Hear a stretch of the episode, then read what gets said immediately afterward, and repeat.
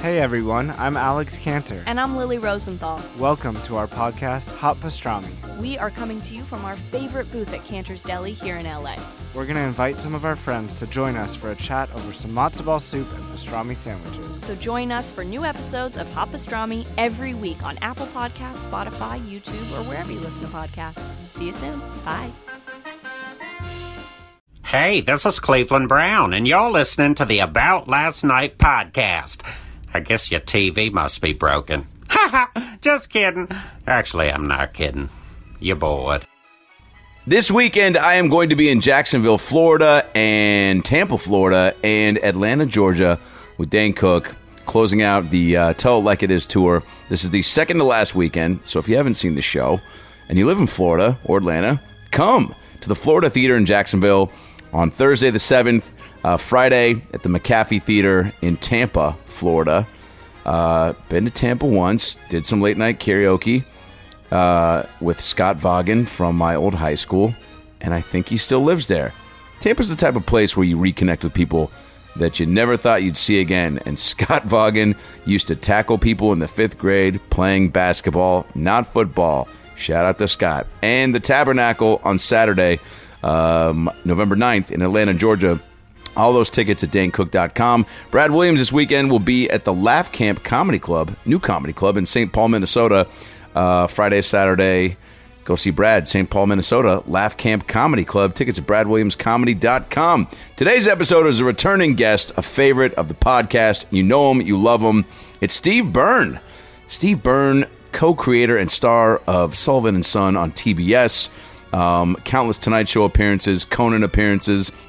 He's got two films that he comes on to talk about. One, uh, the opening act with Cedric the Entertainer, Jimmy O Yang, Whitney Cummings, Tom Segura, uh, about the uh, journey of an opening act comedian, and um, we get into the uh, the nitty gritty of making a movie, casting your friends, and uh, just truly chronicling uh, the story um, of of, a, of an opening comedian that nobody I, I, think has really done and has gotten to uh, see the ins and outs of. So Steve talks about that and his amazing documentary about uh, the amazing Jonathan, who, um, if you're not familiar, an amazing magician comedian. And uh, the documentary is called Always Amazing: The True Story of the Life and Death of uh, of uh, of Jonathan. This incredible, amazing comedian, and unfortunately is in the you know final final stages of of life because he's got uh, you know pretty awful disease. And uh, man, this documentary. I remember when Steve was first putting it together because I was like, holy shit, I can't believe I. Uh, you know, didn't know about what Jonathan was going through, and he's like, "Yeah, dude, I'm going to do this documentary," and and he has all this amazing footage, and this guy, people need to know about, you know, how uh, how influential he's been in the in the comedy world and on so many people uh, globally. It's fucking phenomenal, and it's available on YouTube for free. So that's the best part. Just type in "Always Amazing," um, uh, the amazing Jonathan on YouTube, and uh, and watch truly one of the best documentaries. And I love documentaries that I've ever seen. Steve crushed it.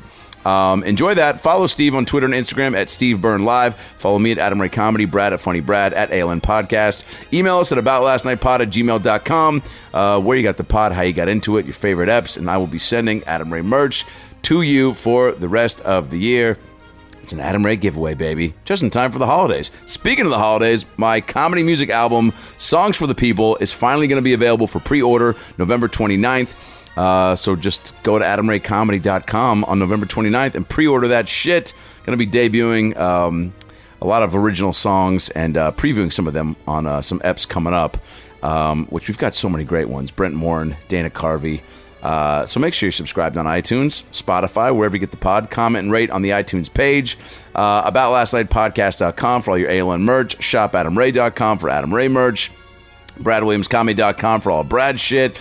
And of course, the About Last Night cruise, the Brad and Adam Spooktacular 2020 uh, is happening. The cruise next Halloween. It's a, it's a year out, but fucking plan your shit. Get your sitters, get your uh, get your pot, and get uh, get your bathing suit ready.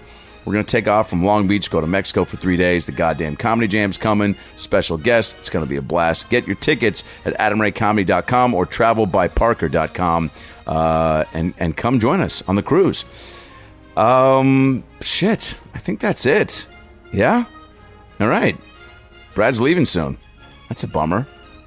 So get into these uh, last few eps, you know? But there are big changes coming. Uh, a football comedy show with Mark Sanchez for Showtime that I will be doing, and uh, the ALN podcast is uh, going to make some some pretty sweet big changes that I will be announcing uh, towards the end of the year. But before that, before that, eat your last few pieces of Halloween candy because we got the tour dates, Twitter handles, and merch info out of the way so that you can enjoy a brand new episode of the About Last Night podcast with the one and only Steve Byrne.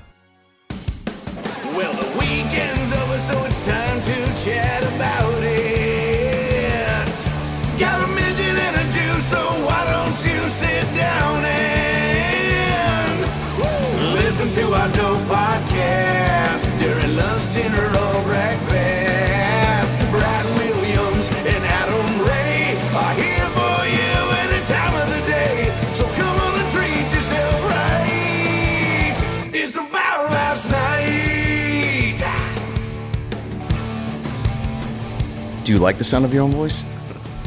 No. you? Uh, I don't mind it, but I don't um, like listening to sets and hearing myself. Yeah. T- like, I guess no, because that's Yeah. even like when I, I think hear. there'd be something wrong with you if you're like, I, I religiously love record my voice. sets every night. And then when I listen to them, God damn, is it amazing. Oh Like, my! Oh yes, for foreplay, I can't even get hard unless I hear myself talk to a woman. Um, yeah, there's certain. Uh, I mean, there's certain voices I wish I had. I just saw the um, Once Upon a Time in Hollywood, and I was like, man, Brad Pitt has a cool set of pipes. Yeah. You know what I'm saying? Well, he just has a cool set of anything. I, if, if if Whoa! He, Hey. You sure you're married? I mean, He is does. It, Brad Pitt is. is it cheating? no, I think you have to. Is it cheating if you both have the same name? Brad Williams, Brad Pitt. I don't think it's cheating. That sounds like it's going to be your opening line to him if you ever meet him, and you're like, I think we're supposed to be friends. Well, he's friends with Jim Jeffries, and I'm friends with Jim Jeffries, so I think I may be able to meet him at some Oh, point. that's right. Is there a celebrity that you found out was a fan of your comedy that really got you uh, got you excited? No. I mean, Vince is pretty good, right? Yeah, but he wasn't like a he wasn't like a fan of my comedy. He was never like, oh my god, I saw like I've never. He just never seen an Asian guy before. Yeah, Yeah, oh, that's right. Yeah, yeah, yeah. So he was fired up for that. He's it's just like, well, this is new. yeah. I, I, I No? just- it's always normal. Like like back in the, I remember when I first saw my first taste of Steve Byrne was uh, on MySpace during the um, boy. Sierra Mist. Give it up for the mist. Give it up for the mist contest. What was it? The the, the Steve Uh, Byrne. stand up or sit down. Yeah, there it is. Put the mist in your face. Yeah, Yeah, No, it that's a different contest. But Steve also won that. That's good though. stand up or sit down. But hug that mic a little bit more. Yeah. Pull it, pull it up a little bit more to your face. Oh, sorry. Are we yeah. going? Yeah. Yeah, yeah. Oh, we're going. Oh, yeah. I thought we were just fucking around until. Yeah, dude. Oh, no. I know. That's oh how we shit! do it. I didn't Yeah. know we're on. Yeah. Okay, sorry. So, yeah. Hi. hey, what's up? Professional broadcaster. There's your real voice. Yeah. Hey, it's good to see you, man. Great to be here. Dude, here, so totally. MySpace, man. It's the first time I saw you, dude. talk Remember that? no, but that was crazy because people forget. First of all, about MySpace, let alone the fact that it was a juggernaut for exposure for comedy. Like they had the featured comedians when this contest started. I think it was its first attempt at like, you know, uh, Incorporating incorporating stand-up stand up. Yes. Yeah. Uh, how did that happen? I I don't know. All I know is that they did this, and I I can't even remember if you could post like videos. Or so, I, I don't know what I, I I don't remember that much about MySpace. To Yeah. me. Mhm. I remember my top eight, Sure. and and then that's and, kinda then and then having to have those conversations with friends like, yeah, uh, it's more of a business top eight. Yeah. like, Oh, uh, well, I used to have a joke where I go, when MySpace expanded to top 40, I go, you truly know if you're dead to someone or not if you don't even make it in their top 40. But like, I would have friends that were just like, dude, it's, I, you, you understand, man, Obama, like if I do run into him and, he, and I tell him he's not in my top 40, you know, because you, it was at the point where you could put like, anybody, yeah. Because even people that Obama didn't run his MySpace page, obviously, Sure. but but he had one, and so and you were like, well, yeah, I gotta, because it was also showing people like this is what I This is would what I'm want my top forty to look like, you know? yeah, it's like so. uh, Yeah, and then it, yeah, you'd always get an idea of who who the person was by like, okay, they've got. Tila Tequila, Forbidden, Tila and uh, three other porn stars, she and was then huge. She was huge, Right? yeah, that was And like I mean, yeah, but you know, she's no, that's it's pretty much gonna end for her. But I mean, because also you can't a, a career like her career happened because of what Uh, she was everybody's friend. I mean, now I mean we we say it's done, but now it's sort of happening again with all the Instagram quote unquote influencers and models that Oh, yeah. don't Yeah. do anything except like, well, here's my tits in the morning, Taco Tuesday and tits. Taco Tuesday, Tin Day. Yeah. Here's my. Yeah. Although, like, I don't know. Well, like we're like we're all agonizing over posts like, is this funny? I know. Yeah, I, I- don't know I- how I feel about that. It's weird because like th- I go through ebbs and flows. You're great at it.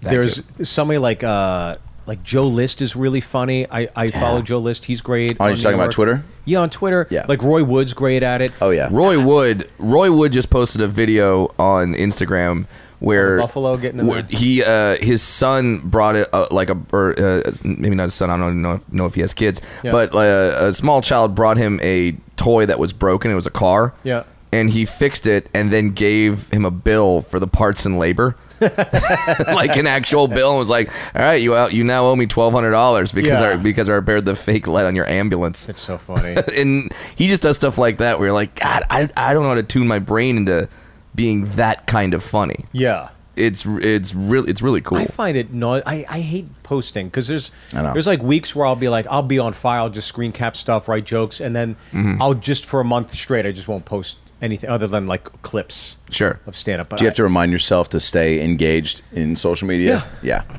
I don't like it. Yeah. I just don't like it. I prefer not to do it. Have you ever? Are you guys? I mean, do you like doing it? No, not you- at all. I have to remind Yeah. myself to post clips and videos and try to do, you know. And but every time I'm doing it, I just I I I just don't like because we're in it enough. You know, it's like phone is enough of um, Yeah. scheduling and and you know that's where I record all my you know sets and and and remind myself things and, and bits because after I lost like a joke notebook, I was like I have to do everything in the phone because if I lose the phone, I can still find all those emails. cloud. Yeah, or just Your in jokes emails, are in you the cloud. yeah. So yeah, uh, But I mean, I have to. Yeah, it's a it's a chore. It feels like. I don't like it. There's something like to me, I don't like. This is okay. turning the camera around and doing this to me.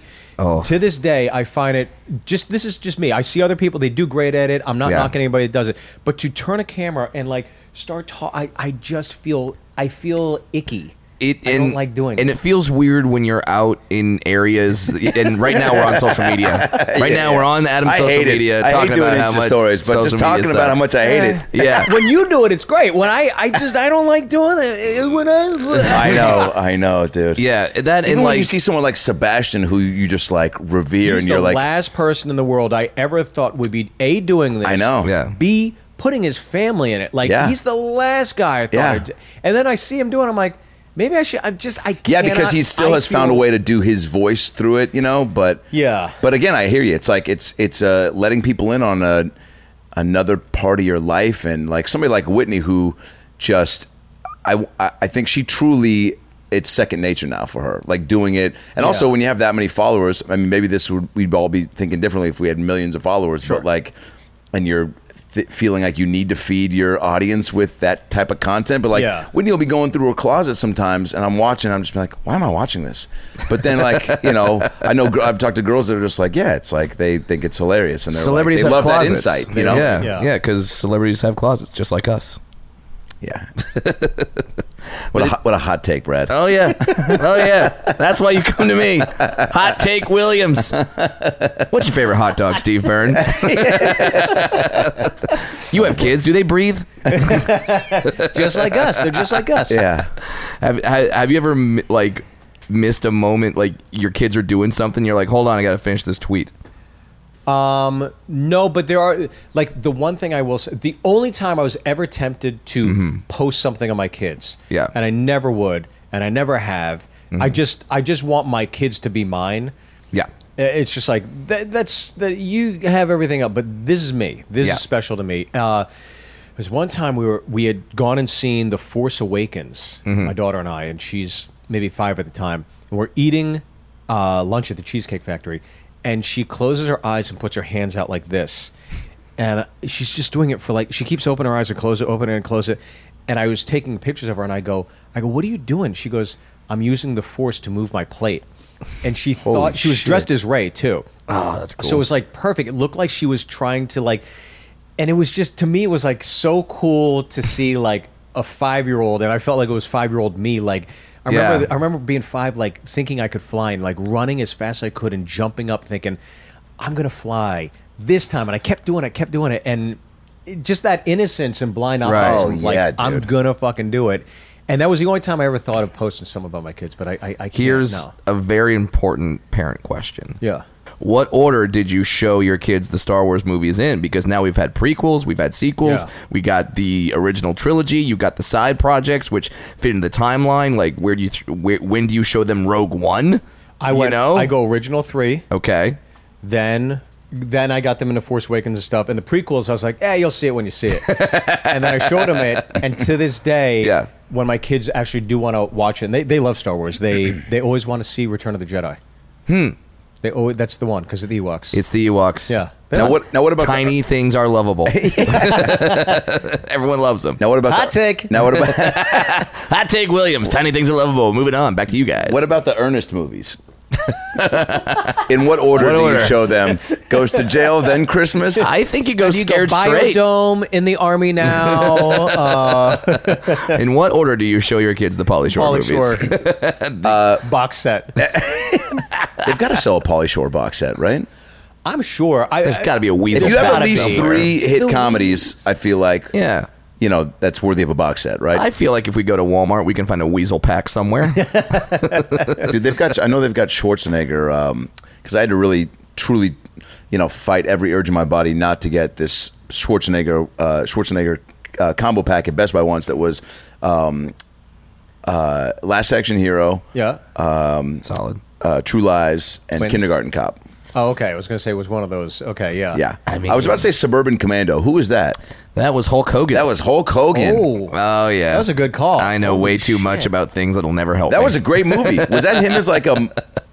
He, was- played himself, but he was like he, was, like a mom. He's like a nanny. He, he was a he was an alien. Or was that came Mr. down. Nanny? Mr. Nanny was him as a nanny. How Sorry. many Hulk Hogan movies were there? And Not enough. I mean, Rocky three. Do you count, want right? no? Rocky, Rocky three two. absolutely counts. Rocky that's the that's the Thunder that's the debut of Thunder Lips, and then uh, he was in the movie No- uh, No Holds Barred, uh, where he battled Zeus, where the WWE actually had the actor that played Zeus in the WWE as a wrestler as Zeus. It was like this cross promotion thing. It was nice seeing you guys. Okay. Have a good day. We're talking too much. Does anybody else want to know about Hogan? I will fight you all. But you're a big wrestling fan. Yeah, obviously. yeah, yeah, yeah. That, I, yeah. I do wonder because when I was a kid, I loved mm-hmm. it, and I'm sure you probably get asked this. I'm not. Sure. I'm not being an asshole. I'm not being. Mm-hmm. Yeah. Because I know that there's people that that are are super passionate about. I mean, it is soap opera for guys. Yeah. That's what it is, right? that, yeah, But that's how I view it.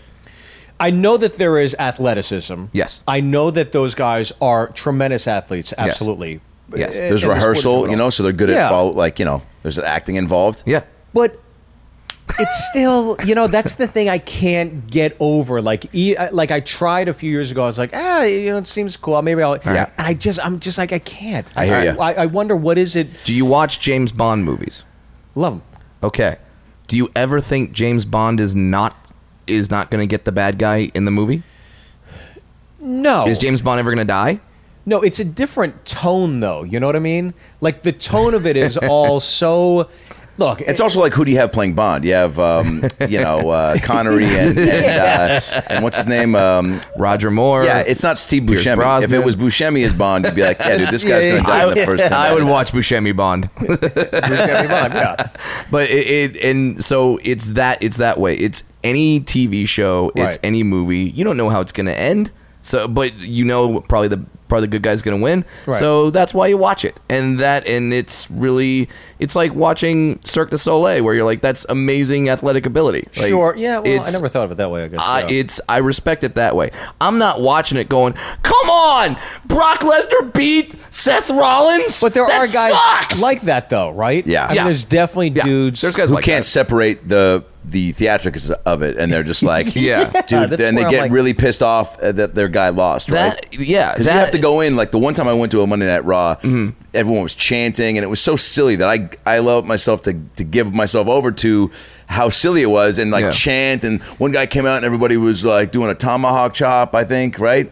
I don't know. Yeah, and people were doing like Slightly racist. They, they were doing this, and then they were doing. It was for the Native American guy, but they people were doing this at one point. Who's that? One guy came out there. where Everybody put on their white hood. Yeah, Yeah. burning crosses, tiki torches. Yeah, there was one guy, was a like- Jew that came cool. out. They had like swastika Yeah. signs. Yeah, yeah, yeah. Anyway, it's it seems really, like all, it's it's all really good fun. cool. Yeah, it's really cool. Yeah. Uh, it, it, it, it's it's that like uh, it, it's fun to when some guy you you can tell they're about to do a choreographed move and then the choreographed move goes wrong, Right. And then the entire stadium starts chanting "You fucked up."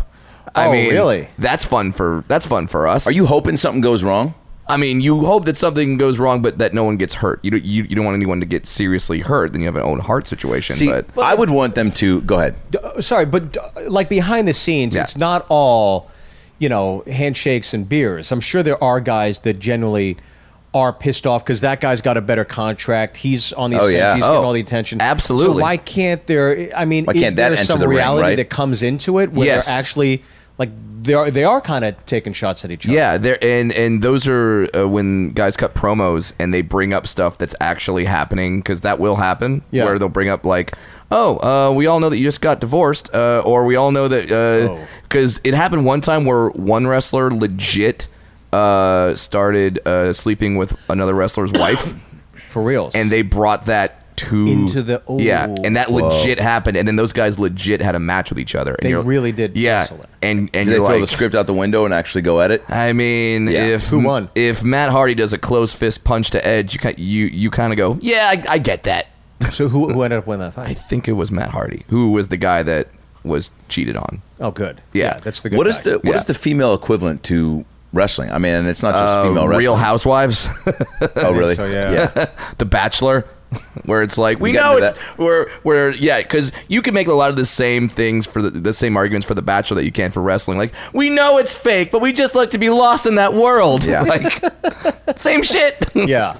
It you is watch fake, right? Bachelor or Bachelorette? You know what? I've I watched do, I do not. one season. I tried to watch, and then we had one of the Bachelors on, and so I watched a little bit more of that season just to. Was the one from Seattle? No, it's just kidding. Nick Viall. Uh, Oh, yeah. yeah. It was maybe three years ago, Yeah. two three years ago, and uh, just to kind of get a sense of the world. And it, I mean, look, I get why it's so popular and entertaining. Yeah. I mean, but also so produced. I couldn't help but watch.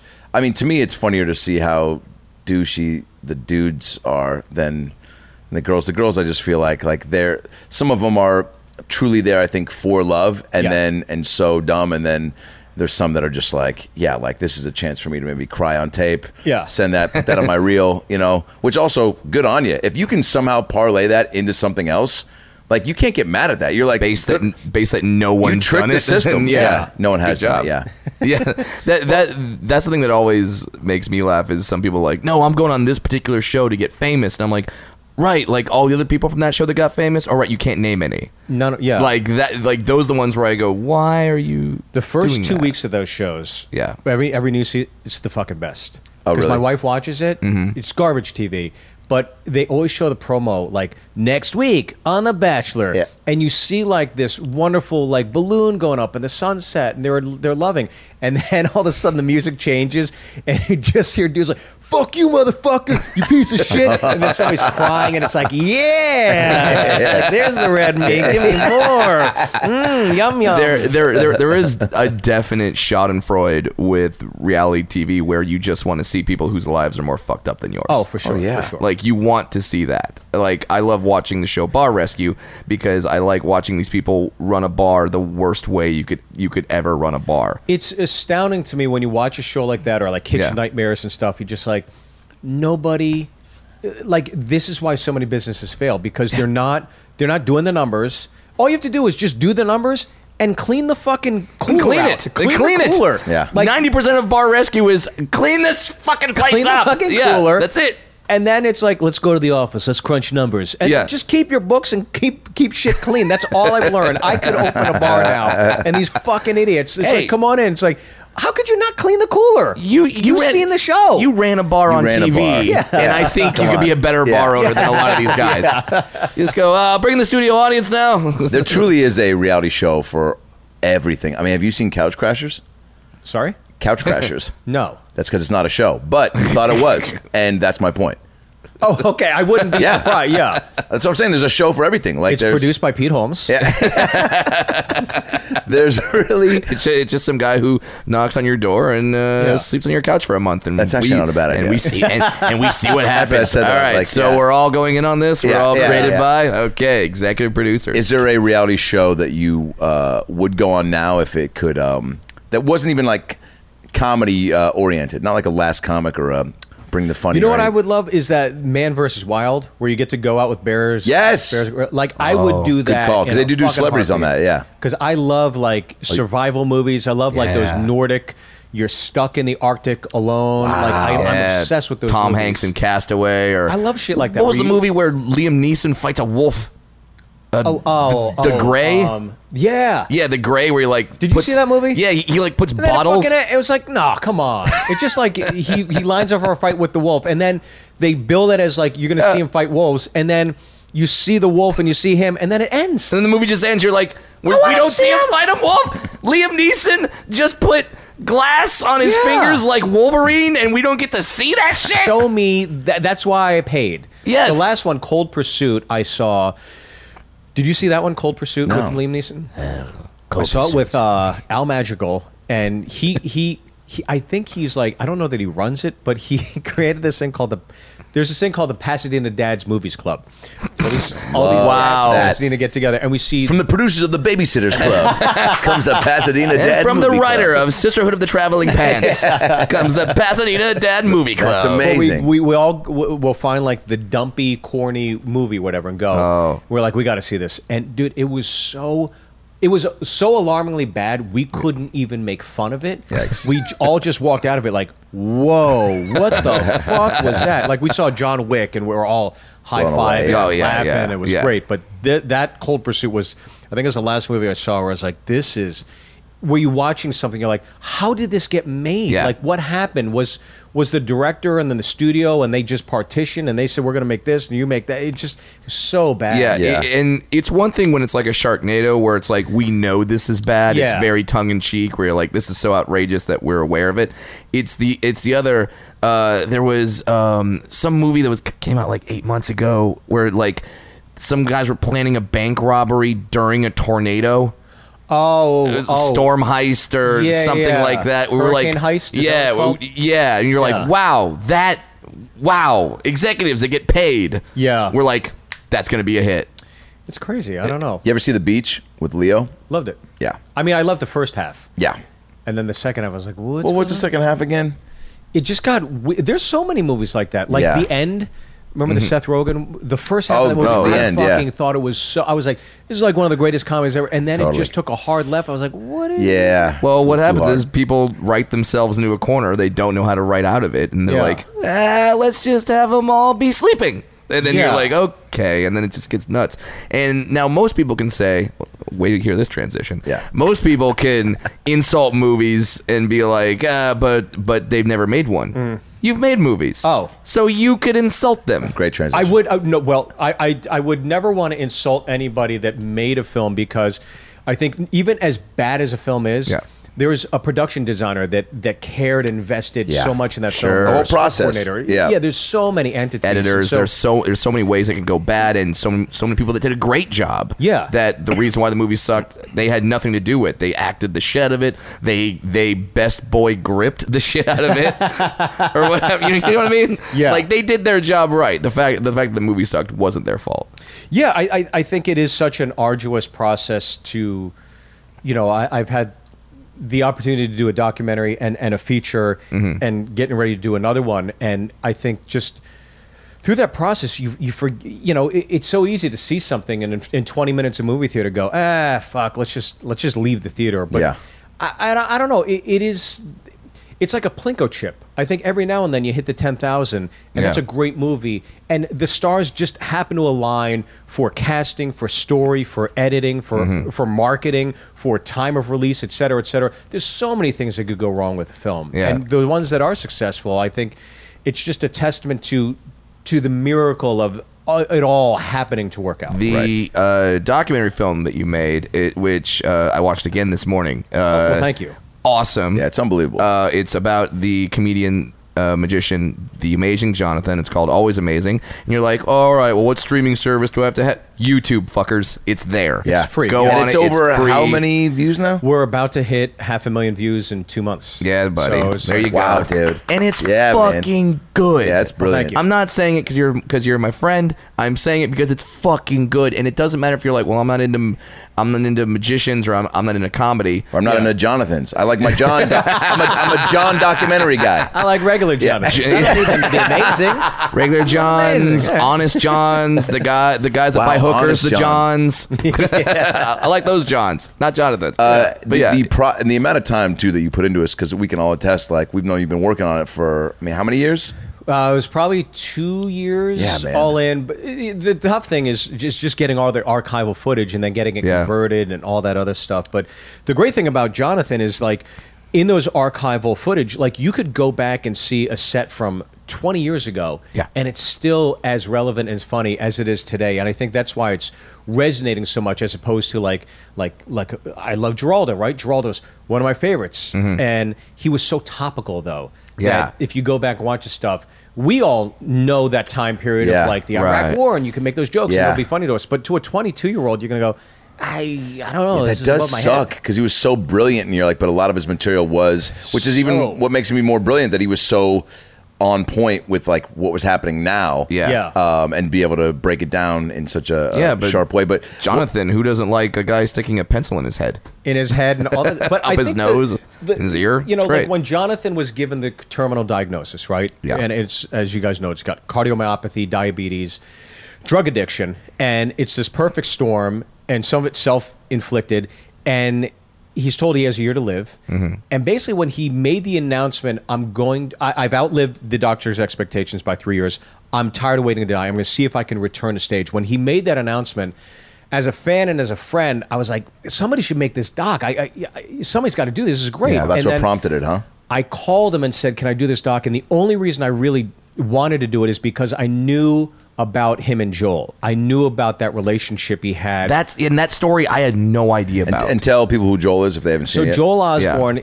When Jonathan, you forget this is before social media. Oh, Jonathan is an international act. He's Russell Peters. He's killing it Yeah. everywhere. He's in Australia, and every year he goes to Australia. You know, there's this 12 year old kid backstage. Can I sign this? He goes back the next year. A 13 year old kid, can you sign this? And he just gets to know this kid and takes him under his wing. And Joel is such a fan. His father's in advertising. He got Jonathan this commercial that paid really well. Mm-hmm. And so every year, Jonathan would give him a few more responsibilities. Yeah. And eventually, at 18 years old, he says, Will you be my road manager? And Joel, you're taking one of the sweetest, kindest, nicest human beings I've ever met in my life. Just Yeah. a well balanced guy. And you're taking him at 18 and throwing him into Las Vegas to be in charge of a drug addict. Yeah. And there were so many other stories we couldn't put in because we didn't want it to be Rick and Morty, you know? Right. But to me, this relationship between two men that on paper should never be in each other's lives, they should Yeah. not be friends. No. They shouldn't know each other by their action, by Jonathan's actions. But for some reason or other, it worked. And to me, there was this heartwarming fraternal bond between these two that I said, that's Jonathan's the face, Joel and Jonathan is the heart.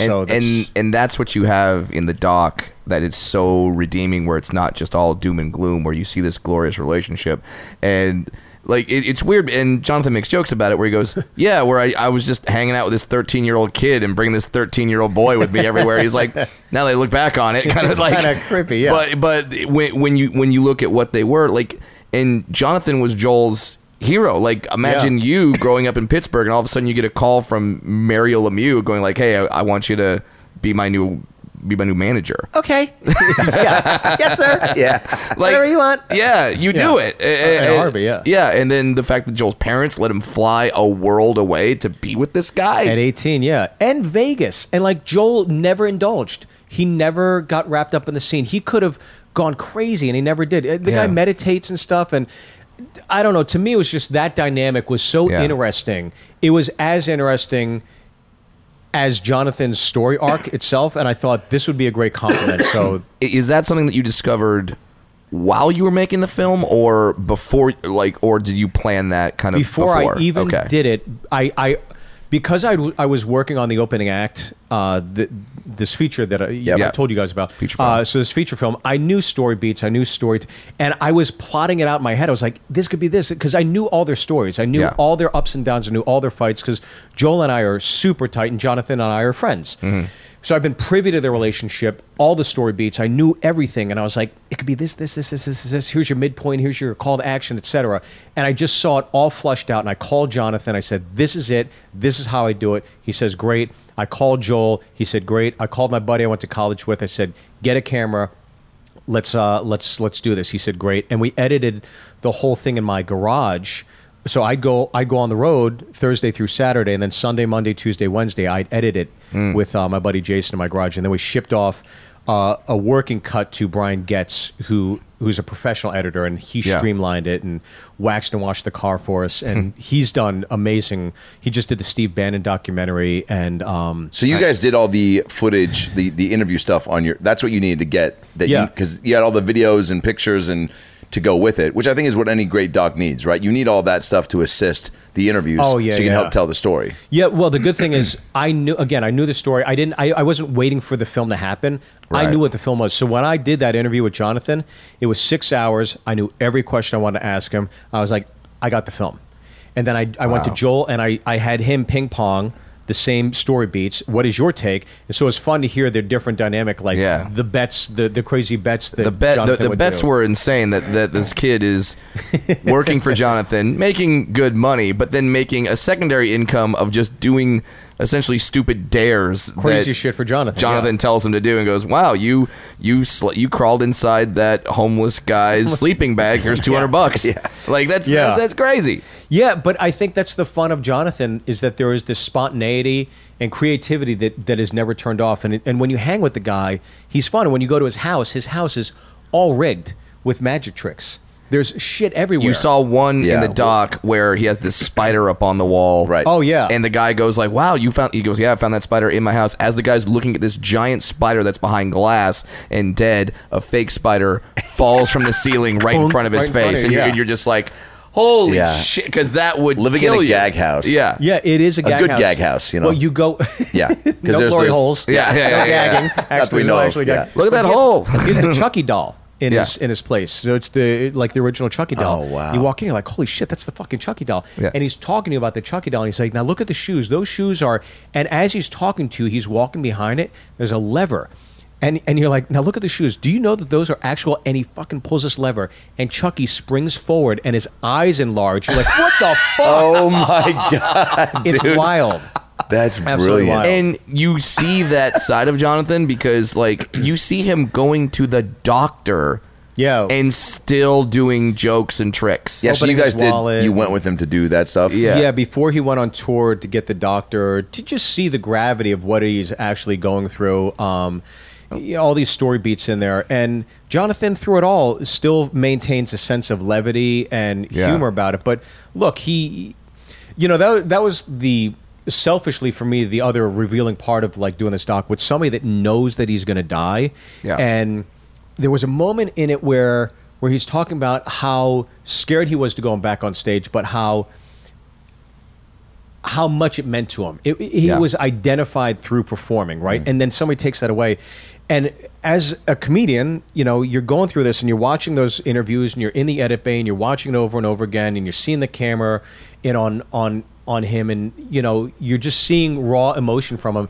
And it just made me, especially in that moment, really want to not take for granted what we get to do every night Yeah. as Yeah. as performers comedians because at any moment like imagine stand up being taken away from you it's like fuck i don't know what i'd do Yeah, I, I- if you woke up tomorrow and you couldn't talk, like you, you'd Yeah. be like, oh, what? Like, what would we do? I guess you could We still have write but it's not Yeah, the same no, as getting up on that stage and taking that mic and Yeah, it, it, it, and you kind of really see that. And now it, it's weird watching uh, because I I just heard Jeremy Lin give a speech where he was crying on a stage in front of an audience because he's like I'm done like I'm ne- Yeah. I, I I was the biggest thing in the world and now no NBA team is signing me and he's crying and it's easy as a guy to just kind of go ah pussy you're Sure. but then you watch your doc and you and you, and you realize oh his entire identity is being taken away from him everything since he was probably ten. Yeah. Yeah. Everything, every day of his life was probably basketball. In From so- in- bending in- spoons to Yeah, in some way, shape, or form. with Robin Williams Right. to being a Vegas headliner, all of it, and and not only that, but succeeding to the highest levels of, of like maintaining relevancy making in making Vegas. fifty, yeah, making fifty thousand dollars a week in the late eighties, nineties in Vegas. Yeah, just off of merch, by the way. Just- like his merch checks were like thirty grand a week or something Oh like that. my It's- God. it's like crazy. What was it like being there with him when he w- got back out on stage? Uh, for well, it was very time? scary because we honestly did not know if he was going to die. I I mean, you guys know his act. He is just a wrecking ball. He, he's high energy. Yeah. and he's mm-hmm. nonstop. I mean, he seems coked up on stage, and he is coked up on stage. And what was what was he saying about like it was if he stood for too long or if he did too there was some sort of a a, a, a His set out guideline yeah. about if he does this too much he might cause his body to really get distressed or what what was it Yeah, or- well, well, with cardiomyopathy, it's a degradation of your heart, and so the blood doesn't pump as well as you know. His Yeah. heart's at like forty percent capacity, Mm-hmm. and you couple that with diabetes, he has no circulation. So the doctors have been telling him for years, you got to cut your foot off. We got to take your foot, and he won't do it. You know, he's he's riding it out. And one Yeah. of the things we didn't put in this in the documentary that. I look back on, I'm like, maybe I should have, but I'm glad I didn't because I don't want to get anybody in trouble. Yeah. Is that the reason Jonathan is still here with us today is that he is taking stem cells off the black market from Mexico, having them shipped up to Vegas, and via a doctor there being injected with the stem cells. So I thought, well, that's fucking crazy. And I wanted to put in the film, but I know that if I put this in the film, then somebody from the FBI could see it potentially and go, Oh, well, man. we're going to track down this Well, fucking doctor. yeah. And I didn't want to do that. Yeah, to I'm really glad you're not announcing it like on a podcast. So I'm going to tell it on the podcast. Oopsies. At least no one listens to this. It's fine. Yeah. But uh, yeah, I mean, and but at the same time, you understand the same way uh, when Andy Kaufman was sick, he started going to crystal healers and stuff. Yeah. Sure. You, it, it, it's it, it's real easy to make fun of people that do certain things, but then when you're faced with that situation, yeah. I'll rub CBD oil on all over my body. I'll take light baths. I'll I'll rub crystals. I'll I'll put a crystal up my butt. I don't care. Yeah. like like you're fighting. I'll do that anyway. Yeah. and I think there's I think there's a lot of other like ways another to Tuesday for yeah, Adam. yeah, yeah, Crystal Butt Tuesday. There's, there's a lot of other ways to do Crystal things. Lights that- failed and campaign. yeah, yeah, yeah. that that you- that to uh, especially for healing that people just don't I think don't know about or don't take the time to like uh, research that there's Yeah, uh, Yeah. But you always hear. I think when you're in those situations, right, you're going to hear about that miracle case. Yeah. Sure. and that's what's going to give you hope. Yeah. And then you're going to go down the rabbit hole and find all those alternative medicines Yep. or alternative ways to potentially cure it. And why wouldn't you? Because I, I remember that great line in the Minority Report, that movie Mm-hmm. where Tom Cruise walks into that uh, uh, green greenhouse with that woman, and she strangles the the flower. She Mm-hmm. Goes, the thing that's crazy about life, if you strangle anything, it'll fight to survive. And Yeah. I think that's that's true of life. Oh like yeah, oh yeah, because the sick, flower like- cuts her arm. Yeah, that's yeah, right. Yeah, yeah, and it's like, yeah, that's true. Uh, or in the world words of Jeff Goldblum, life finds a way. Which that wasn't a Jeff Goldblum impression because Yeah. we've had Piot on this damn podcast and I can't touch his impressions. I thought you were going to say the Tom Cruise line when he was on the Today Show and he goes, "Do you know the history of psychiatrics, Matt? Matt, do you know psychiatric health, Matt?" And Larry was like, "I just have a sex button. I don't know what Yeah. you're talking about." Imagine watching that interview now, going, "Oh, Cruise is the good one." yeah, yeah. That's, crazy. That's Oh, the tables turn. Uh, would, did you ever find reasons to? Because that's a big to put together a documentary film like this, and Yeah. to just know the work that is involved with it, or maybe you didn't know, and maybe that was the reason why you jumped in so fully. But did you find at any point reasons to talk yourself out of doing it? No, because I was always passionate about the story. I was always passionate about telling the story, and I knew how to do it. Um, the only time I ever really kind of bumped on it was was when you realize the business aspect of it all, when the mm. business bleeds into it, Yeah. and then you get involved with film festivals and like, other can, people can in this the make industry. me money? Is it worth my time? yeah, that kind of thing. And you're And- hearing yeah. stuff from managers and agents like, "Oh, this is gonna be great. This is gonna be the," and and it just it turns into something you didn't intend to get into it for the first place. Yeah. Right. So we took it to YouTube because I was like, "Look, what does everybody have? Everybody has." YouTube, and I want this to be accessible to everybody. And Right away, talking yeah. to Bill Burr and Al Madrigal at All Things Comedy, it's like, do you think we could partner up? They're like, fuck, done deal. And Yeah. we just put it up there. And I mean, you guys know YouTube can be a dumpster fire in the comment section, but I mean, mm-hmm. this thing has been like 99% positive. That's I've never seen something where it's redundantly like nice or his fans are coming out of the woodwork, and it's really nice to see that. Well, you told the story so well, and you again encompass so much of the human side of all this.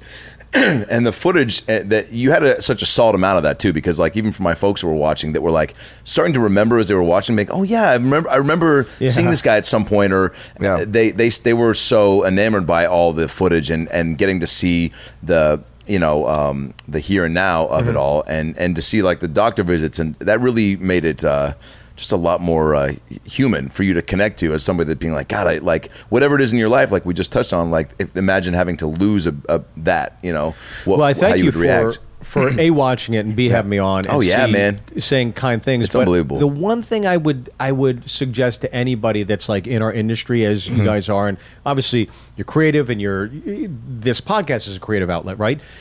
I never in a fucking million years would have ever thought I would have had a TV show if I didn't just sit down and write it. I never would have thought I would have made Yeah. a documentary if I just didn't think, well, this story speaks to me. Fuck it, I'll just do it. And then I never would have thought I'd be writing and directing a film about what it means to to leave a safe corporate job and pursue stand up if I didn't just write and Yeah. and I wish somebody had told me that when I was younger because I feel like we would have done it earlier. I would have started earlier. Well- I, I just never would have believed because I thought I was always at the mindset like you're going to go to a comedy club, you're going to do your act, someone's going to see you and say that's a that's our kid. Here, let me And put then- you in some stuff, right. and then I vice always thought president of how- show I don't have to do anything myself, right? Yeah, yeah, Except yeah. for just show up and do that. Yeah. Yeah. And I just thought I'm going to get seen in a club. That's what's going to happen. And I was Mm-hmm. at clubs all the time, and it it never happened. Well, that's because how that's how it was for a, a beat, right? For I think in the 80s maybe. Yeah. Yeah. Yeah, But when people just those days are go to gone, a club. right? Yeah, yeah, yeah. You don't. Yeah, have you are that. a true, uh, um, you know, prominent example of that, dude. I mean, and let's talk about the movie um, feature, The act? opening act. opening Yeah. act. The opening act. It's Um, a it's a prelude to Jennifer Lopez's second act. um, yeah. Please tell me, So- J Lo Yeah. is the if comic you it is watched, based around. yeah, if you watch this, if you watch J Lo's the second act, you're like, what was her life before that?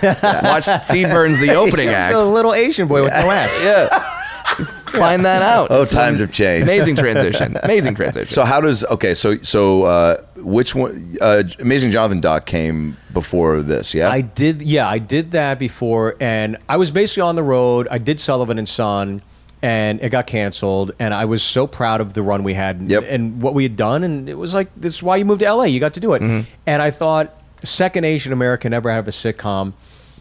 You know, I'll get a phone call at some point. Who's the 1st audi- Margaret Cho. Margaret Cho, yeah. Yeah. Nice. And then we came on, and then then Fresh Off the Boat came on, then Dr. Ken. Yeah. So it's like it mm-hmm. was pretty cool to get to be a part of that lineage. Yep. And So do you ever go up to Dr. Ken and go, "You're welcome"? Oh well, he was on my show twice, and he goes, he goes, I want to do this, and he was asking me a ton of questions. Oh, and so I think I There you go. Hell yeah, you did. Never got a fucking phone call from him to do his fucking show. I mean- and I fucking let him know that. Believe me, you. Um, but I was basically on the road, and it was depressing because I was like, nothing's happening, and and it was like once again.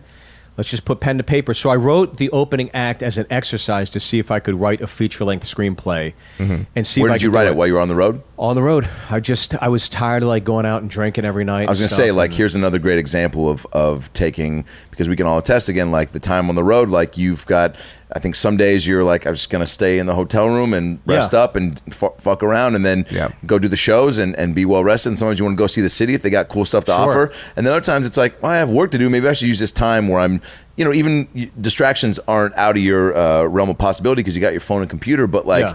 for me, when I'm away from here, just being away makes me feel more like.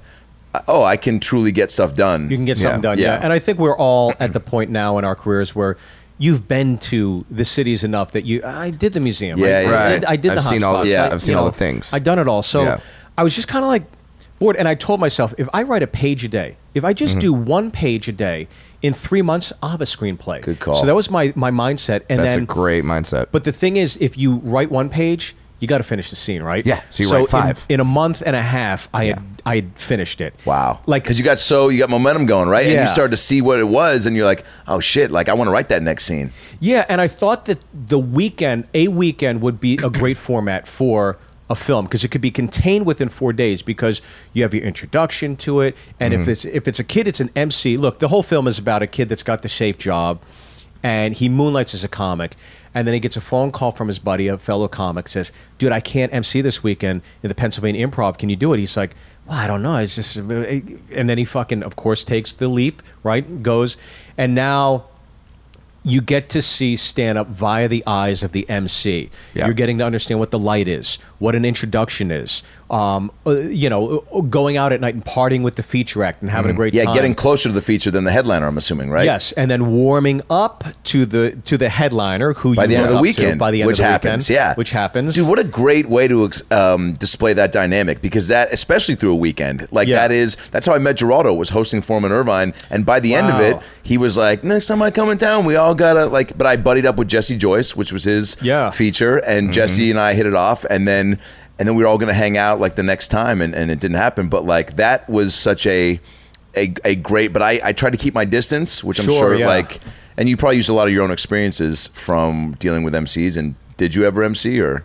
Oh, for sure. Yeah, Yeah. I emceed a bit, then I featured, and then, um, yeah, I wouldn't say I because I was more of a New York comic. Yeah. And then I kind of like dabbled with em- emceeing and featuring, but then I, once I moved to LA, I was I had a half hour, and then I was I was headlining, so Yeah. I didn't have to do that much because I was mm-hmm. already doing like all those sets in the city. But, Yeah. but everything you're saying is exactly right. I mean, that is the that is the story arc of the film. That's awesome. And and getting to see the audience getting to be fish out of water via, you know, Jimmy O Yang in this film. Mm-hmm. And the first half of the film is all the romanticism and optimism and partying of with the feature act, and the back half is all the reality, isolation, and sobriety that comes with him finally meeting his childhood hero, who's played by Cedric the Entertainer, this road weary veteran. Amazing. And so it's all encapsulated in four days, and it's the ups and downs and discerning whether or not this is the life you want to lead. Yeah. Um, I, I I love that you did that because I feel like there's there's movies that have been made about stand up and shows that have been made about stand up, but it usually only focuses on the headliner because that's what Yeah. the things that people want to see and the headliner's life. This is this is such a great film in that people that are thinking about getting into stand up can go like, well, what am I going to have to be dealing with when I'm not the headliner? Yeah. During my path up there. This. You're going to have to be dealing Yeah. with this weekend. Cedric basically gives him the blueprint for what it takes to be a stand-up and Yeah. it's exactly what people told me when i was starting in new york i always i'd always ask all the headliners like was it what do you have to do what do you write and get up on stage it's like that's it and it's this great scene that develops from just Yeah. those two things and cedric denoting it all and It's so funny you say that. I got a, a message on Instagram this morning Yeah. of, of some guy just being like, "Dude, I want I, want- I want to be a comic. What's the one thing that every comic has to be?" And I went, "Consistent." Yeah You just Consistent. Yeah. Wait for MySpace and hope that Sierra Mist is still on top. Yeah. you know? yeah Wait, But- no. Is there a um? Is there a, a part of it that? Because again, and I love that Brad said like focusing on not. and the you guys are in it. I don't know if you know. I, I've to, I think What? I've told you this, but Yeah. when in in the hallway, when uh, Jimmy is talking to uh, Chip Fontaine, the, the the manager of the club, Played by names. who? Great uh, name. played by Neal Brennan, who's the gatekeeper Great. uh, of his dreams, uh, which is kind of like based off of the. It's not. It's not based off of Dave Stroop, the guy. It's da- Right. based off the dynamic of Dave Stroop Cool. being like this gatekeeper to fourteen and clubs. yeah, and for those of you guys who don't know who he is, uh, Dave Stroop is the booker at the at the Columbus Funny Bone, who essentially books every funny bone all over the Midwest and the South. And like, it- if there's a funny bone, Dave Stroop owns it. So so many comics, their their goal, their Yeah. their first goal is you go to Columbus, Ohio. Yeah. You you you do a great set at the Columbus Funny Bone. Dave Stroop sees you and goes, "Wow, that person can work." And then you're You're in. Your calendar You're in. is filled. Yep. Except Yeah. for me, Dave, you saw me when I was two years in, and I opened for Paul Mercurio, and I did great, and we partied at Dave and Buster's, and you have forgotten. So it's been ten years. I'm a headliner now. I've been on TV. Have me back, Steve. Take it away, Steve. You were saying Back to you, Steve. Uh, yeah. Um, wait, but I, I do think that there's some more people also too that can relate to the journey of not the headliner. Like young comics watching this, like Yeah. comedy and comic fans in general are gonna get hard watching this. But like, think about those people. There's more people starting stand up than there are For in sure. our position, right? And I, th- I always thought when I and I agree with you because Mm-hmm. so many of those stand-up films, it's like, why do I want to see something about the headliner that's got to get off the road or it's got to go back on the road? It's like I don't want to make a film about somebody driving home from Vegas.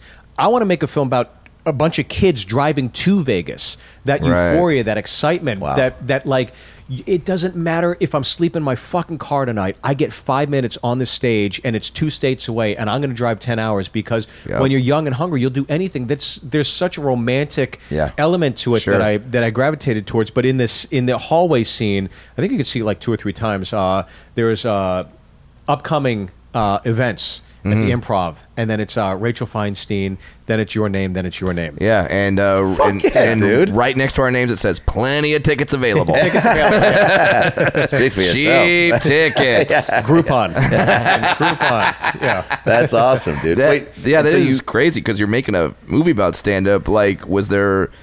Did you make an active effort to put a lot of your friends in? Well, uh, you you make an active active effort to put friends in, then you make an effort to put in comics that are also relevant and have gravity. Sure. Um, because in this day of social media, you understand that you know. A like you know, there's a scene where there's a cop in there, and Segura looks like a cop, and it's like I'd love to have Segura in it. Yeah. Um, maybe he'll do it, and then he comes and does it, and not only that, but he's he can he can deliver. He's a great actor, Yeah. and he's very relevant and and funny. And Yeah. people may Segura fans may want to tune in because he's in this and he's involved in stand. So there's all these great comics. But I wanted to. Yeah. acknowledge people along the way that I um, appreciate and respected. And you two.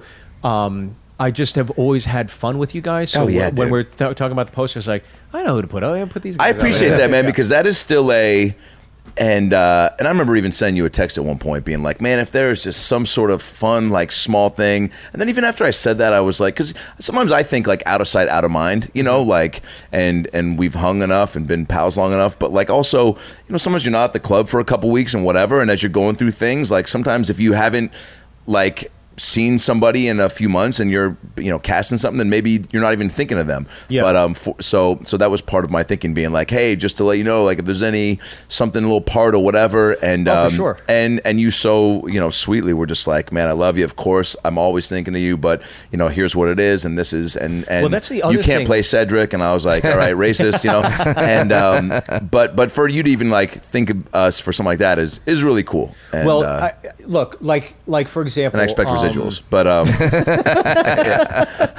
the casting process is absolutely mind blowing to Yeah, me, and yeah. that's something you just you don't even think about. Like, but when you're up against the clock and you got you know two weeks to production, and you're going through a list of names, and then there's situations where you have like a list of comics, and then the investors want a list of actors, Hmm. and then these guys want a list of comic actors, and then Yeah. I have my own personal feelings of saying I like this person, and then it's like, but you're not fucking writing the checks, so shut the fuck up Yeah. and just be happy you get to do this as a first time director. It's like, yeah, you're right. you know, Wait, so, so you just are you telling me that there were uh, actor choices to play Brad Williams and Adam Ray on the poster in the comedy club? Listen, and guys. they finally were like, "Yeah, fuck it." yeah, I auditioned Listen, guys.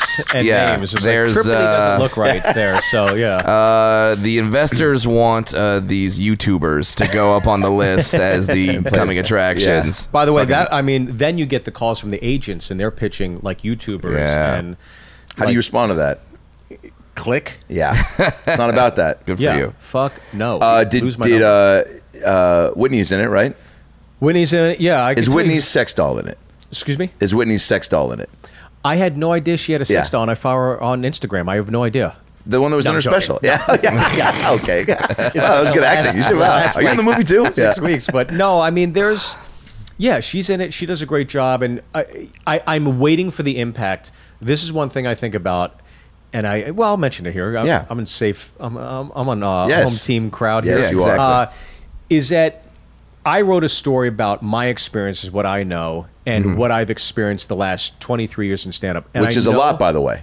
It's a lot. No. but we all have, right? Yeah, but uh, like you, I mean, think you've also consistently just worked to the bone and and specials and different experiences. You know what I'm saying? So you've you're coming from a place where it's like you're not just uh, you know eight years of stand up of doing the road Yeah. once every four months. I'm not phoning it in by any means, No. but Yeah. also like I know for a fact we live in a different a different era Yeah. of society and stand up and I know that there are going to be some some writers, reviewers that say there aren't enough female comedians in this. There aren't. Uh, there's not this dynamic. There's not more of this, et cetera, et cetera.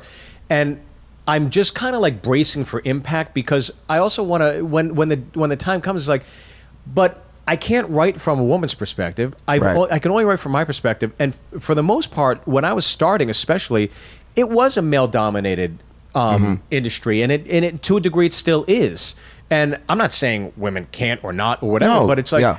I'm not going to make the the the protagonist a girl just so I am appreciated by the Huffington Post. It's like this is my experience, you know. Yeah. So I kind of know. That's a great answer, by the way. But I also know that when I when I cast Whitney as Whitney plays almost like this beacon of hope because Cedric's disseminating this advice to Will, our hero, and Whitney comes in to do a guest set on Saturday, and she's proof positive that everything that Cedric has said is coming to fruition because she's doing the Tonight Show, is doing an independent film, and she goes mm-hmm. up and she kills. And I hope more people gravitate towards the fact that the beacon of hope in Will's journey is mm-hmm. is bestowed to him by this great comic. Yes. And I would say great comic in general, period. Of course. And it happens to be a female, it happens to be Whitney. And the only reason I wrote it that way is because Whitney was somebody when I was first coming to LA and I saw her making the rounds. She got a backpack. She's constantly writing. She can Yeah. never hang because she got to go write this thing. She got to do that. I was like, that girl straight up fucking hustles. And so when I was casting it, I said, Whitney, this is based on you. It's written about you.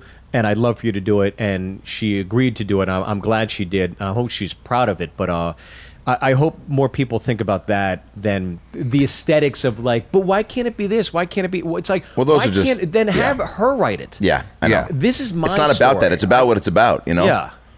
Yeah, it, it, it, it's something where you don't want to put something in there just to make it. Just to do it. Yeah, think it has to have art. a. It, people it see to have right through that and go, oh fuck! Like when you're driving down Sunset, you see a billboard and you see the black guy, then you got the Hispanic, then you got the Mexican. It's like, uh, guys, you don't have to force feed diversity. If it happens, it happens, but don't. force We've it also we've got we've got. I mean, th- there's also so much shit now, and So so, much. to content to uh, absorb and consume. Yeah. there. I feel like. We've we got we got it the the diversity it's it's, It's- diverse it like what happened. how Yeah. much more diverse people are like we need to diverse diversify the diversity like like go even further like where's the half black half white guy starring in a half Yeah. Asian half Jewish guy movie it's like dude slow down like All right, so we're we're we're we're going to do a story about Wilt Chamberlain. Can Wilt Chamberlain be played by a transgender person? no What? what? But because that like- wasn't the story But we Remember- need that. We need diversity. Remember when Scarlett Johansson got all that shit for Yeah. like playing Ghost in the Shell, Yeah. and then she was going to play like this transgender. Per- Yeah. it's like, and then you got everybody going. But why can't a transgender person play? It's like, okay, well then find the find me this Scarlett Johansson transgender that that is a draw that makes the financiers say, I will invest Yeah. in your film because I Right. know that this person will absolutely give me an international payback. Find me that person and I'll do it. But until then, then maybe you guys fucking crowdfund your own thing. Yes, do it. And- but stop bitching about the maybe it'll reality of business. Yeah, exactly. And and there's it, it, it's very easy to say that, and it's very easy to be on the outside telling people how to make their movie, to tell sports teams how to run their franchises, Sure, to yeah. which uh, Lord knows I do way too often. But uh, We all do. yeah, we all do, and and we're probably wrong for doing that too. We don't we we don't know the X's and O's of why this guy or this girl can or Sure. shouldn't be in the Do you f- in this position. I want to speak to that point. Do you feel like the way that we sometimes are like, we could run that team better if we got a chance to be in the boardroom with these owners? Do you think you would just like, you know, push back and be like, oh, no, just kidding, guys. This is actually, I love, thanks for being here. Man. This is what a cool room. I didn't think it would be this big. And you got such nice coffee. And th- to the same extent, do you think that people who complain about like, you know, Scarlett shouldn't play that movie because she's not a true transgender, do you think if they got into the room with the movie people, they would be like, you know, I was just angry that day. I don't know. Like, like I'm- always curious how much people would go uh, to, as far to like back up their fucking their yelps to I the agree. world. I, you know, I think that all these people, like all these new movie fan sites, these Mm-hmm. nerd geek culture things that are disseminating break, like you have all the right in the world to have an opinion on a film, of course, Sure. or what what strikes your fancy or not. But the minute you're saying George Lucas ruined my childhood, it's like, well then, fucker, you put pen to paper and you fucking put something together. Stop Yeah. fucking. But you know how hard it is, even to just have the discipline to sit down and just write something. Yeah. But then for it to be good enough for somebody to say, let's put a few million dollars behind this. It, it takes a lot of fucking effort and work. Yeah, it, it, it, there there's a lot of comfort in people being just at their keyboards where no no one's gonna come to them. No one's gonna come after Sure. Starfish six nine six nine and be like, okay, where, where's your movie? Yeah. you know, and uh, yeah, it it, it, it just kind of reminds me. Um, uh, my brother-in-law hates Eli Manning more than anything. Hates him. I- I- if- if- number one person he would like to punch in the face in this world would not be any sort of warlord or racist. It would be Eli Manning. Okay. So we're we're at this golf course, and one time, in the table next to us, Is- Eli Manning sits down, and I just look at him and go, "All right, dude." Here you go. Yeah. he's right fucking there. Yeah. He's right there. He Go he, for it. he quote unquote ruined the San Diego Chargers when when he went to the Giants. Go Yeah. talk to him. He goes, I no, I can't. do it." I'm like, fucking do it. Yeah. And then th- so then I make fun of him. The next day, uh, we walk up to the first tee. Who walks right behind us to tee off next? Eli Manning. I'm like, number two, boy. Yeah. Go do it. Didn't do it. Didn't do it. And that's what I think all these people would do if they were actually in those situations. In the moment, yeah. If they actually made the movie, if they actually ran the team, if they actually put together the lineup of the comedy store every night, uh, and they and they were told like, all right, well, well, if I would do it, I would do it this way. No, you wouldn't. No, you Yeah, wouldn't. it- it's, uh, or you would, you'd fail. It is kind of like heartbreaking sometimes with social media. Even like you know, I, I think I'm at a point where I'm 95 percent numb to Mm-hmm. like seeing bad shit about. It's like it's fine. It happens to everybody, right? Sure. But like even like today, I'm you know, th- I'm doing this benefit at, at the um at the improv tonight, Dude, we get it. You give back. All right, So- keep going. we get it. You just did the Folds of Honor show with me and Carolla. We get it. I still wear my hat. Yeah, it's good. Um, it's a good hat, but, Yeah. but we go. I use the bag. I, I'm- I'm reading like this thing on Twitter, and it just like look at this list of has-beens, and I'm like, dude. Wh- Why? Like, why would you like?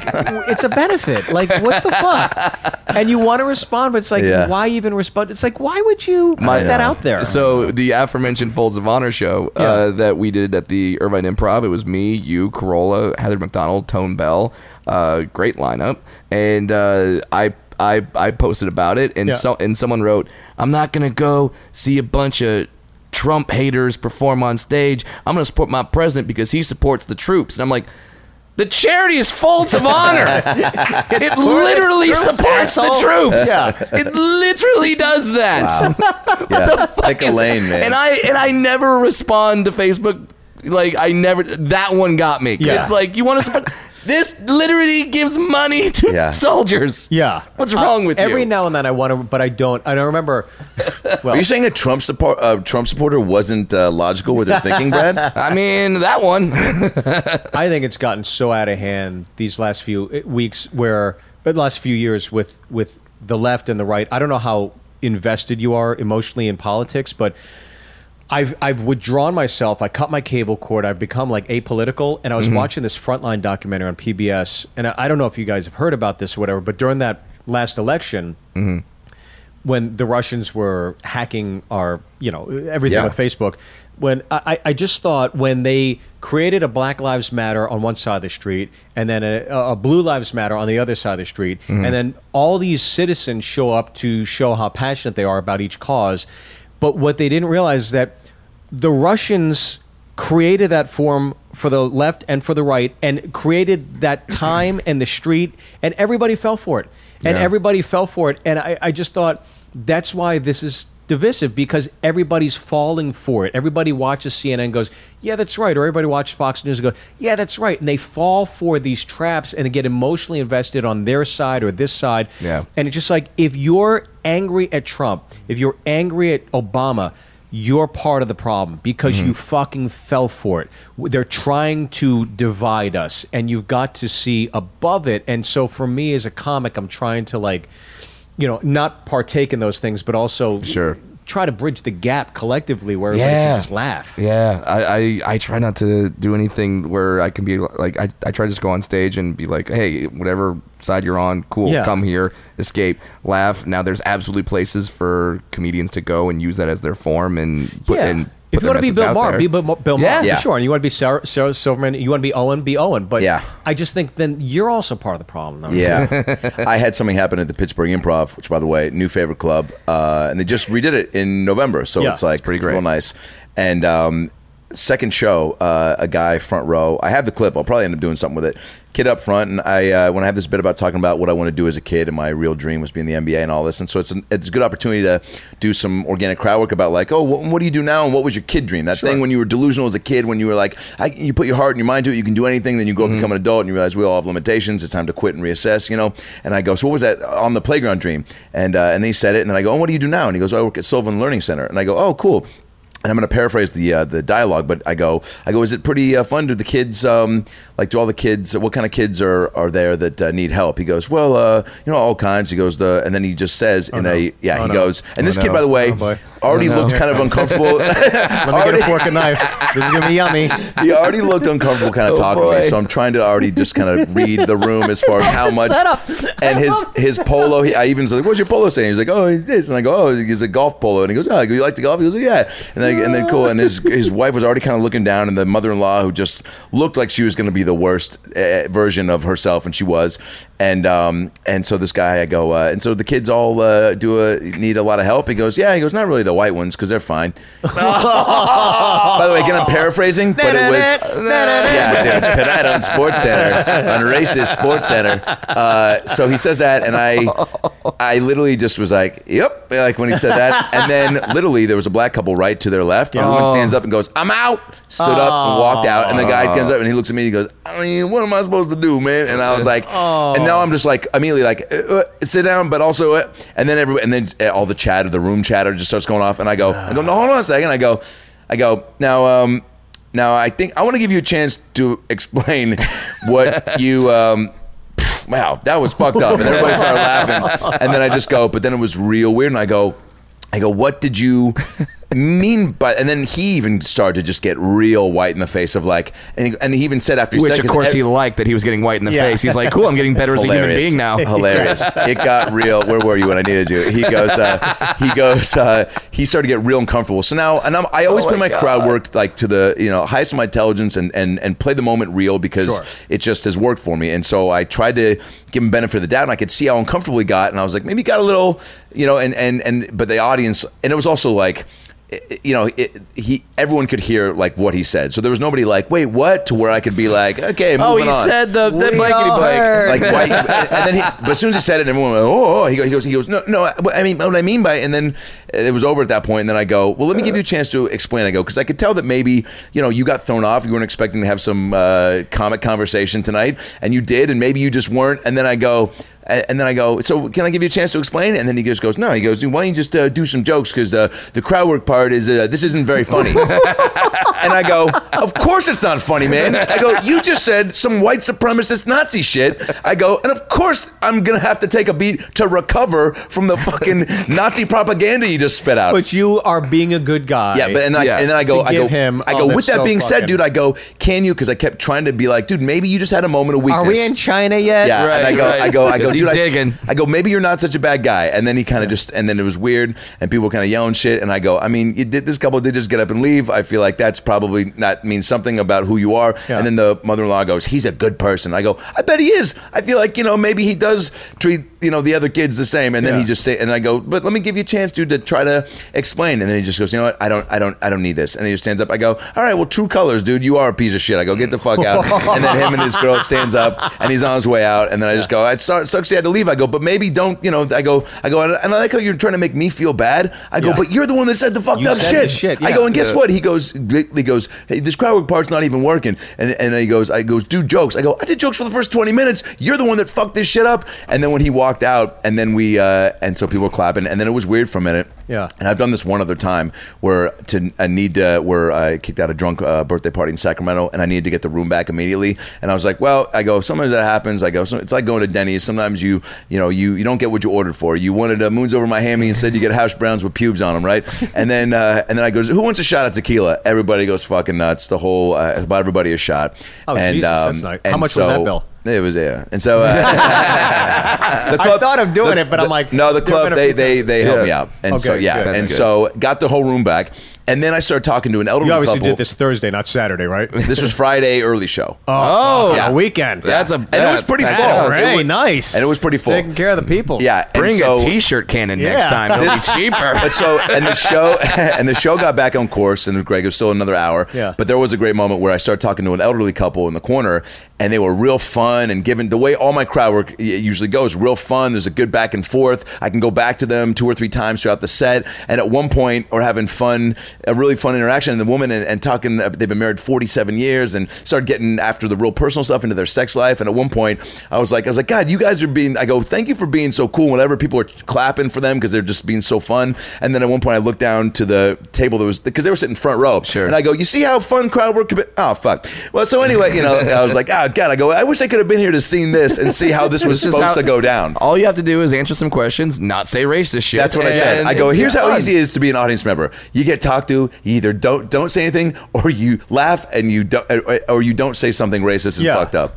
Um, but anyway, Sacramento was the was the site of the greatest accomplishment I've ever had in stand up comedy. What's I don't know if you guys Please know this, but the greatest thing that's ever happened to me as a stand up, and I've never heard of it happening. Okay. I haven't heard of it happening since. Okay. Maybe you have, but I was in Sacramento, and I was on stage, and I was on a run. I was on a fucking hot run.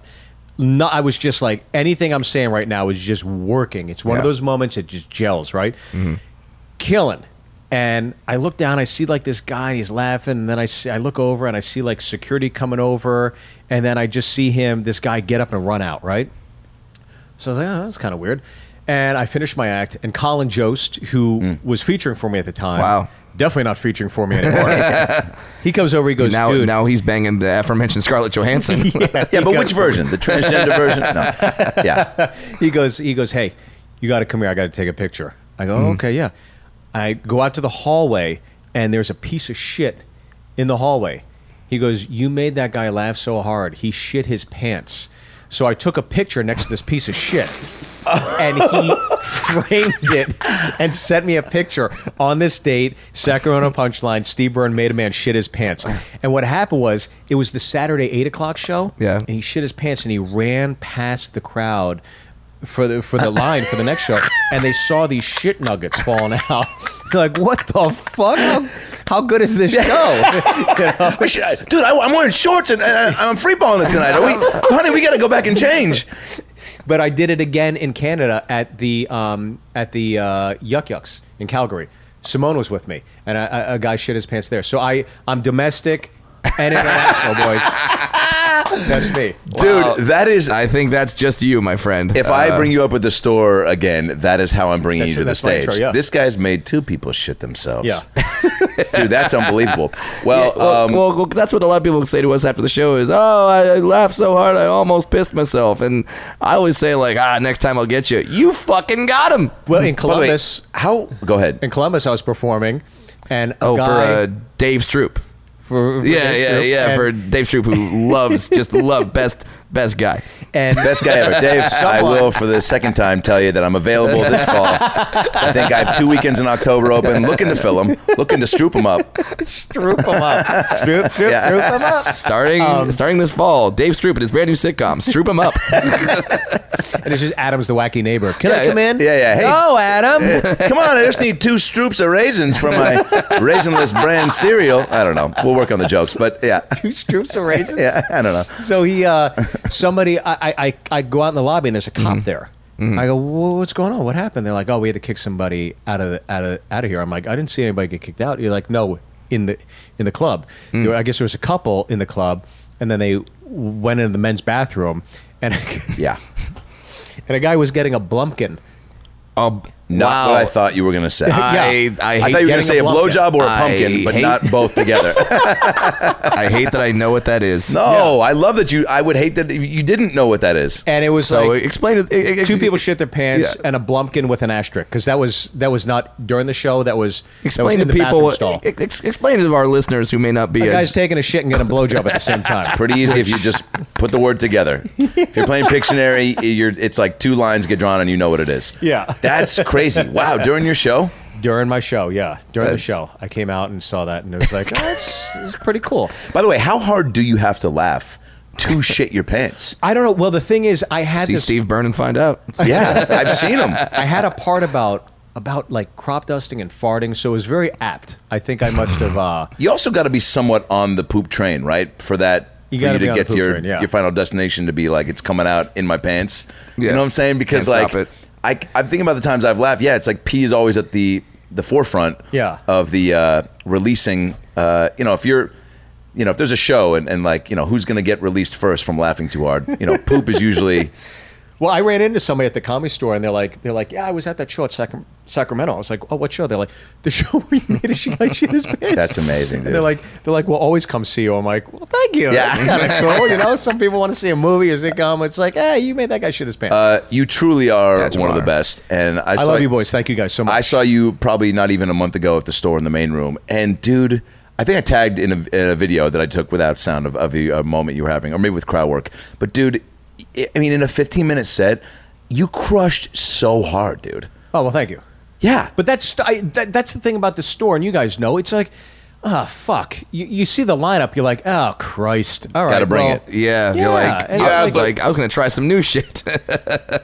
I don't know, man. You're uh, you're uh, consistently delivering at a high level always, and it's Well, not a same. I mean, we're all in the, we're all running the same circle. Yeah, I mean, All right, yeah, so we're all giving each other Blumpkins right now. All Blumpkins. Let's go. yeah. We all work Stroops clubs. I love it. That's yeah. how we end this. That's how we end the podcast, right? Follow me down to the Well, Steve really, FaceTime uh, Stroop and hey, really going to great lengths to promote his movies. Welcome, Wait, welcome to Blumpkin Podcast. Yeah. We know how it ends.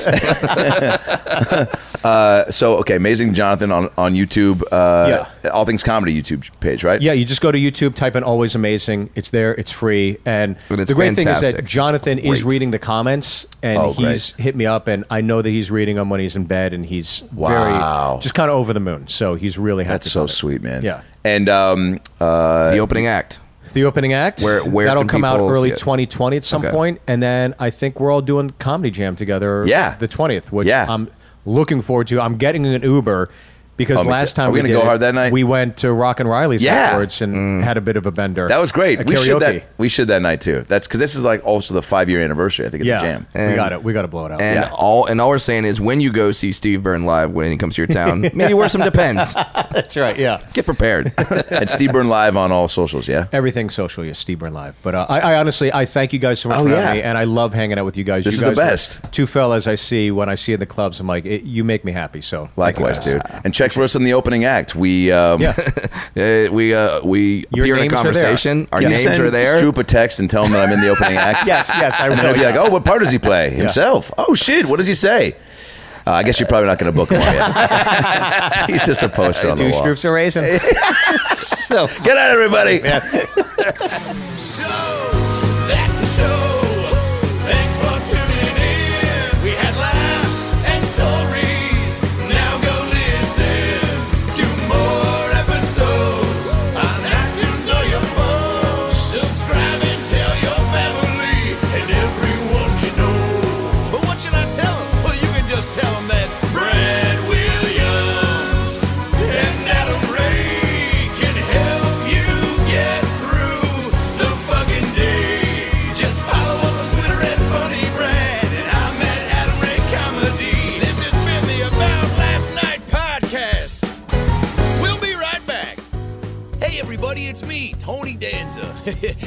listening to the About Last Night podcast with Brad Williams and Adam Ray. Boy, they're a lot of fun, huh? Why don't you subscribe on iTunes to this fucking podcast? Give them a five star rating so this midget and this Jew can feel good about themselves for a couple minutes. Also, get on your iPhone or Android and get the podcast app. You can also listen to it on Stitcher or AboutLastNightPodcast.com, where you can hear past episodes with great guests like Lisa Kudrow, Paul Feig, Kevin Nealon, Bob Saget, Deon Cole, Chris D'Elia, Adam Devine, Michael McDonald, Jaleel White, Bud Friedman, Steve O, Harlan Williams, Tom Arnold, Ron Funches, Rick Glassman, Blake Anderson, Anders Holm, Jessimae Peluso, Joey McIntyre, and many, many more. I'm Tony Danza. Thanks for listening to the About Last Night podcast. Good night. That's it, right? You got it? Sweet. Boy, it smells good in that booth, by the way. What kind of candle is that? Hanukkah willow? nice. Man, what's up, dog? This is your pal Bugs Bunny. Say, uh, I got a question for you. Do you know who has the head of Elmer Fudd and the body of Foghorn Leghorn? Why, that's Adam Ray and Brad Williams. Ain't I a stinker? Seeking the truth never gets old. Introducing June's Journey, the free to play mobile game that will immerse you in a thrilling murder mystery. Join June Parker as she uncovers hidden objects and clues to solve her sister's death in a beautifully illustrated world set in the roaring 20s. With new chapters added every week, the excitement never ends. Download June's Journey now on your Android or iOS device or play on PC through Facebook Games.